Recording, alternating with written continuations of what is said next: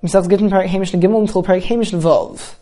just like the previous parak, discusses lots of different laws which aren't so related to each other, but all carry a common theme that they are midrabanon because of tikkun Olam. The Rabbanon decreed something in order to solve a particularly big issue or concern, and the Mishnahs which we are learning now discuss taking property from somebody else and which types of property one is allowed to take if somebody else owes them money. And the first part of this Mishnah talks about a case where somebody had a field, let's say Reuven had a field, and Shimon stole Reuven's field from him and sold it to Levi. And Levi didn't know that Shimon had stolen the field. He thought he was buying a regular field. And then, once Levi had it, Reuven, who was the original owner of the field, came and he took hold of the field, claiming that it's his. And of course, he has the right to do so because indeed it is his field. Now, the thief, Shimon, is obligated to reimburse Levi, give him back the money which he paid him, and if he hasn't got the money, then Levi has the right to take Shimon's property, his land. Now, Reuben, the original owner, he has the right to take everything back. That includes the land itself, and even if Levi had taken the produce off the land, since the produce also belongs to the Reuven, to the real owner, Reuven can take the produce back as well. However, regarding Levi's ability to get money back for what he lost out on, there is a need to differentiate. Regarding the actual field itself, the value of the field itself, which he paid Shimon for, so Reuben has the ability to collect even from the Chosim Shubodim, which refers to property which Shimon had sold since the time of the sale, Levi has the right to collect from those fields as well. However, the produce which he's already taken off the field, that Levi cannot collect from the Chosim Shubodim, rather only from the Chosim B'nei Chayrin, which refers to property which he still owns and he hasn't sold on. I will explain the reason in a moment, but firstly the Mishnah says, one is not able to take from somebody else. We're talking about Levi taking from Shimon property for the sake of the eating of the produce, meaning for the sake of, for the, sake of the produce which is already taken off of the field itself. And as well as that, the amount that the land went up in value, this is talking about a case where Levi, once he bought the field, he invested in the field. And he spent money on improving its value. And the law is that the actual money which he spent on improving the field, so he's able to collect from Shimon, even from the Chosim Shubodim. However, if the amount that the land went up in value is more than that, so that extra amount he is only able to collect from Nechas Minei but not Nechas Mishabodim, which refers to property which Shimon has already sold on to somebody else. Alright, and the Mishnah adds a third case which is not related. For the sake of food and supporting a woman, meaning a man's wife and a man's daughters, this is referring to a case where somebody dies, leaving behind a widow and daughters, and the halacha is that they have the right to support themselves using the inheritance which the man left behind. So in these three cases, they cannot collect these things from Nechasim Shubadim, rather only from Nichse B'nei Chayrin. Why? Because of Tikkun Oilam. What is the big concern over here? So in the first two cases, the reason is that these things have no end to the value which they can reach. A field continues and continues to produce more produce. And the amount that a field can go up in value by somebody improving it, it hasn't got a limit. And so it's not really fair on the people who bought the, fields from Shimon to take away those fields. In general, if somebody buys a field, so he looks into whether the seller owes people money, so that he knows whether there's a chance that the field might end up being taken away from him. But regarding these things, there's no end and there's no fixed amount because the buyer can never know whether the person who buys this particular field which Shimon stole is going to end up improving the value a massive amount and he's not required to be concerned for such a possibility. So it wouldn't be fair to take away those fields away from those who bought the fields from Shimon, not the stolen field, the other pieces of land. And therefore Levi, who bought this stolen piece of land from Shimon, would only be able to collect from Shimon's available fields. And is also the reason for the widow and the daughters being supported Again, they can't collect from property which has been sold already because there's no end to the amount that they might need to support themselves. And buyers of fields and property should not need to be concerned for these things. Somebody who finds a lost item, and we're talking about a specific scenario where somebody lost two items which were tied to each other, they were attached. and somebody found them on the street, and the owner of the items saw him pick up the thing which he lost, and maybe he came towards him perhaps in order to return what he had dropped. But he only has one of the items, and he claims that he only found one of them. But the owner claims that he found both of them and he's taken one of them for himself. So essentially, this is a scenario where somebody is claiming that somebody else has a certain amount of his possessions, and the other person is moide b'mikta. He admits the part of the man's claim because he says that I have one of your items, not two. So according to the strict letter of the law, he is required to swear that he doesn't owe the other one. Since he has admitted to part of the claim, he has to swear about the rest of the claim that it's not true. However, in this case, lo yishah, he does not need to swear because of tikkun olam. There is a concern that people would be put off returning lost items if they're required to swear righteous people tend to avoid swearing, even if it's true. And so, in order not to discourage people from returning lost items, he would not be required to swear, even if this is a case of Moed B'Miktzas. Mishnah orphans whose father had died, and they relied upon a particular person for him to take care of their financial needs. Avin Apotropos, or their father before he died, appointed an Apotropos, somebody to take care of their financial things and their property until they grow up. So their father appointed somebody to do that after he would die. So this apotropos, this person who is in charge of their dealing with their property, Asr is obligated to tithe their produce before the orphans will eat it. They're too young to take care of these things. So the apotropos needs to do it. However, according to the strict letter of the law, the apotropos is not able to do it because the produce doesn't belong to him, and only the owner of the produce is able to tithe it. However, since the children are not able to do it, and we don't want them to be eating untithed produce, so the apotropos is able to do it, and this is based on a concept known as Hefker Beis Din Hefker. The Beis Din have the authority really over all the money which anybody has, and they have the ability to make the money which somebody owns ownerless. So whenever the Beis Din want to give somebody rights to money which, according to the strict letter of the law, should really be entitled to somebody else, they can use this mechanism of Hefka Beis Din Hefka, which is where they, as if, make a particular person's money ownerless in order that the other person acquires it and then it becomes his. So in this case as well, via the mechanism of Hefka Beis Din Hefka, the produce becomes the apotropos' in order for him to be able to tithe it. Once he's tithed it, it could very well be that it returns to the property and possession of the orphans, but in order for him to be able to tithe it, it is considered to be his. Alright, continues the Mishnah. Apotropos who was appointed by the father of the orphans before he died, when the orphans reach a certain age where they're now able to take care of themselves, and they no longer need the Apotropos, so when the Apotropos sort of ends his job with them, Yeshava, he is required to swear that he hasn't kept anything for himself, and he's left it all for the orphans. However, Beis Din, if Beis Din are the ones who appointed him to take care of the property of the orphans after the after the father died, then Lo he is not required to swear at the end of his job with them when they reach a certain age where they're able to take care of themselves. Reason being that we don't want to discourage people from accepting such a job from Beis Din. If he was appointed by the father himself, so we assume that the father must have done him some favor, now he's returning the favor. So if he's going to need to swear at the end, he's not going to put him off. He wants to do something for the father anyway. But if it's the Beis who are appointing him to do it, as soon as you start making it a bit difficult for him and you require him to swear at the end, so he might refuse the job from Beis. Especially righteous people generally um, withhold from making oaths and therefore, in the case of Beis Din, he is not required to swear in order that he accept the job from Beis Din. Now, interestingly, Abashol Shaul says it's the exact opposite. If Beis Din appointed him, then he does need to swear because he's not going to be just put off from accepting the job, since it's considered to be a gain for himself by accepting the job from Beis Din as well. Because now people will see that Beis Din trust him, he'll be considered a trustworthy person, it can help him in business even. So if he needs to swear, it's not going to put him off taking the job. On the other hand, if his if the father before he died appointed him to be an apotropos, then there's a risk that he might refuse the job because he's not really gaining, and therefore in that case he would not need to swear. All right, continues the Mishnah now with another case.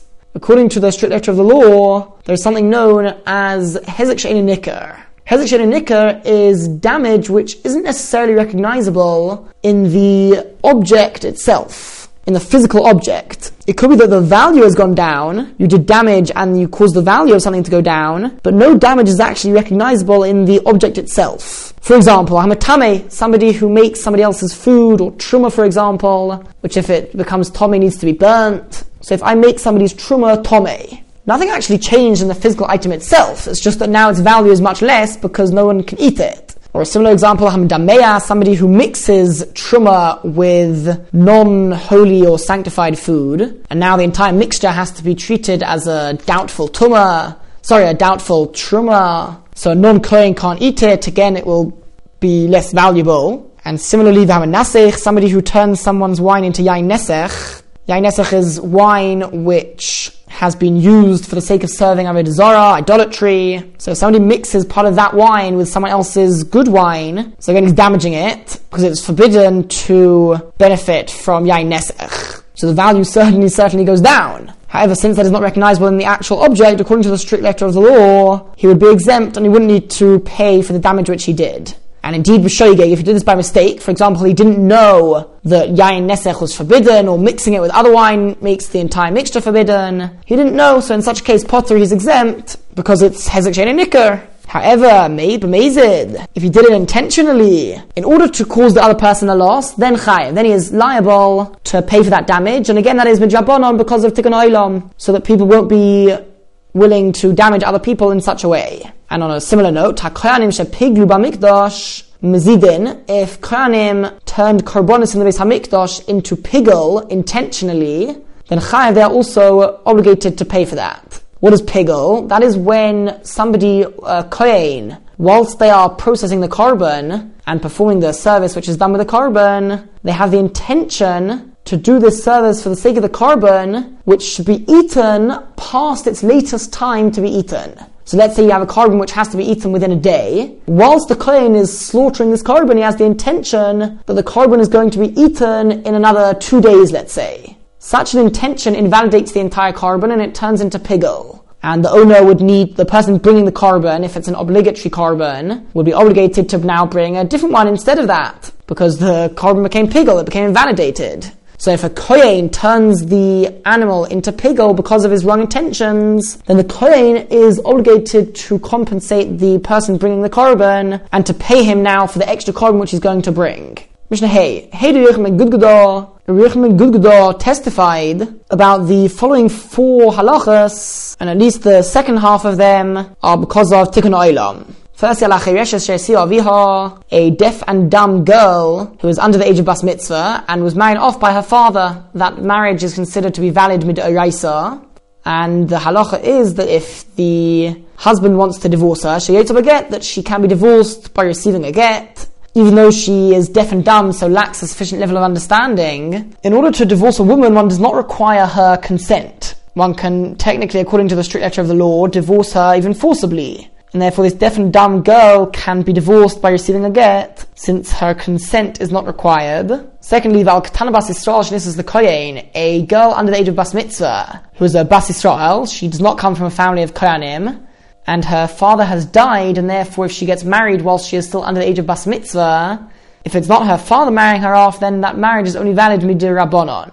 And the law is that Shecheles Truma, she is able to eat Truma, and listen very carefully, Truma midrabanon certain times one only needs to separate truma midrabanon, so the entire truma is only midrabanon considered to be truma. So that type of truma, since she is considered to be married to a kohen midrabanon on a midrabanon level, so she is able to eat truma midrabanon. The point is, we are not concerned that this way she might come to eat truma midraisa, which is forbidden, since midraisa she's not married to a kohen. And as well as that, the Mishnah adds on, ve'emesa, if she dies before she reaches bas mitzvah, so the marriage is still only midrabanon, bala yorsha, her husband inherits her. Again, this is using the mechanism of hefka Beis Din hefka, even though on a midoraisa level, they're not married to each other, so he shouldn't inherit her. Since midrabanon they are considered married, they use the mechanism of hefka Beis Din hefka, and therefore he can inherit her. Next case, val hamorish hagozul, a stolen beam of wood, Babira, which the thief built in a very large house, a very large building, and he didn't actually make any changes to the beam itself since he stole it. So technically it's considered to still be owned by the original owner. And according to the strict letter of the law, the original owner should be able to come and take that wooden beam. And if it means that this person is going to have to take down the entire house, then he'll need to do so. But the Mishnah says, Shetel the Stolov. The original owner can only take the value of the wooden beam if that is what the person who stole it wishes. For the sake, for the benefit of those who are doing tshuva. Meaning, we want the thief to do tshuva. We want him to give back the thing which he stole. Now, if you're going to tell him that he, in order to do so, he needs to take down the entire house or take down part of the house, he's much less likely to pay back at all. And he's not going to do tshuva by returning the item. And therefore we say that it's enough that he give back the money. And finally, a korban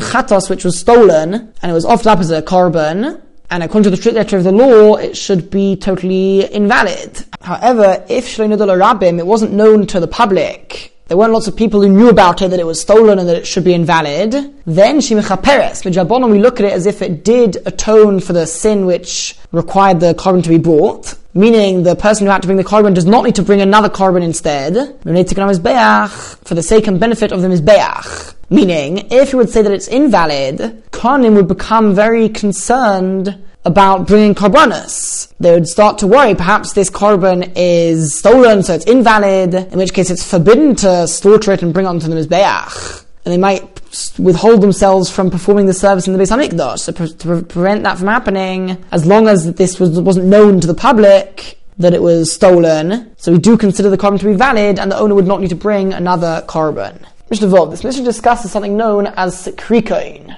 Sikrikoin refers to when there were dangerous times and people who were murderers would come to people's fields and they would basically say your money or your life. Either leave your field and give it to me or sell it to me or else I will kill you. And the question is, if he gives over the field to him, is that considered to be a valid transfer of ownership or not?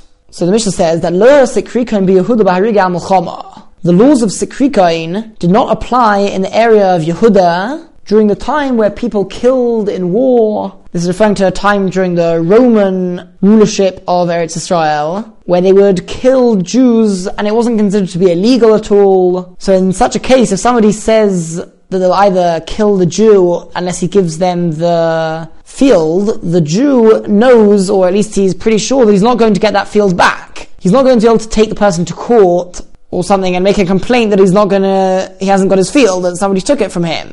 Because the Romans ruled the place, and it wasn't considered to be illegal at all to kill the Jews. So when he gave over the field, he totally gave up hope of ever getting it back, and therefore it's considered that the Sikrikoin does really own it. However,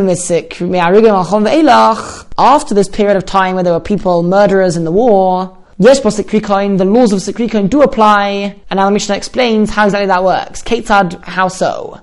If the Sikrikoin took the field, and now he's going to sell it to somebody else, Lokach Sikrikoin, and this somebody else will call him Levi, he bought the field off the Sikrikoin, and then he went back and bought the field from the original owner. He paid him for the field as well. Even in that case, Mikre Botel, the sale is invalid, and Levi isn't able to claim the fact that the, the, the person who originally owned the field, will call him Ruvain, the fact that he accepted the money means that he's really transferring ownership to me. Because we assume that it's all part of his fear of the Sikrikoin, and that really he's hoping to get the field back, and so he does not intend to give over ownership of the field. But if it's other way around, Balabayas, if Levi first paid the Balabayas for it, before the Sikrikoin, and then the Sikrikoin, then he bought it from the Sikrikoin, so when the Balabayas, when Reuben actually sold it to him, that was before the Sikrikoin came. Before the Sikrikoin sold it. And therefore, really, Ruvain, at the time that he sold it, didn't intend to transfer the ownership to Levi. And therefore, Mikre Kayom, his sale will be valid. On a similar note, look up on Ish. If somebody bought land from a man, and this land was designated to pay the kasuba of his wife, the kasuba is a document written at the time of marriage entitling a woman to a particular amount of money or property from her husband in the event that she is divorced or widowed from him. So in this case, the arrangement of the kasuba was that there was a specific piece of land which was designated for kasuba. And somebody bought this from the man, from the husband. And then he went and bought from the woman, meaning he paid her for her to relinquish the rights of getting the kasuba once she's divorced or widowed. Michai Botel, his sale is invalid because she can claim that she only did it in order to please her husband. She was married to her husband at the time, so since she saw that her husband wanted to sell the field, so she said that it's as if I, I, pretended to agree so that my husband would be happy with me. But really, I never intended to give over the ownership, and therefore I, have, I still have the right to collect it for my kasuba, and indeed she can do so. However, Mino Isha, if first he bought the rights from the woman, that means at that time she can't claim it was in order to agree with her husband, because her husband hadn't yet sold it. And then he bought the field from her husband. The sale is valid, and she would not be able to collect her kasuba from that property. Alright, now the Mishnah goes back to the laws of Sikrikoin, and everything we said regarding Sikrikoin, This was the original law that if somebody buys property from a Sikrikoin, even if afterwards he buys it from the original owner, the sale is invalid.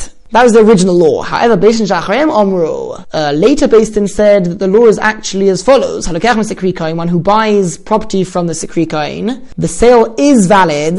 However, Noisim Labailim Revia. The person who buys the field from the Sikrikoin is obligated to give the original owner a quarter of the value of the land. The reason being that since the Sikrikoin got this land for free, just by stealing it, he's likely to sell it for slightly less than its regular value, to make it easier for him to sell it and get rid of it. And we assume that he usually would sell it for a quarter less than its real value. So the person who bought the field ended up paying on its real value. So at least that he should need to pay to the original owner. And as well as that, that Mishnah adds, Amosai, when is this the case? That the person who buys it from the Sikrikoin is able to do so and he acquires it. That's only with She'im Yodon Likach. If the original owner has not got enough money to buy back the field from the Sikrikoin. But if the original owner does have enough money to buy it back from the Sikri Kain, then Hein Adam, they have the rights before anybody else, and you would need to allow the original owner to buy it from the Sikri Kain.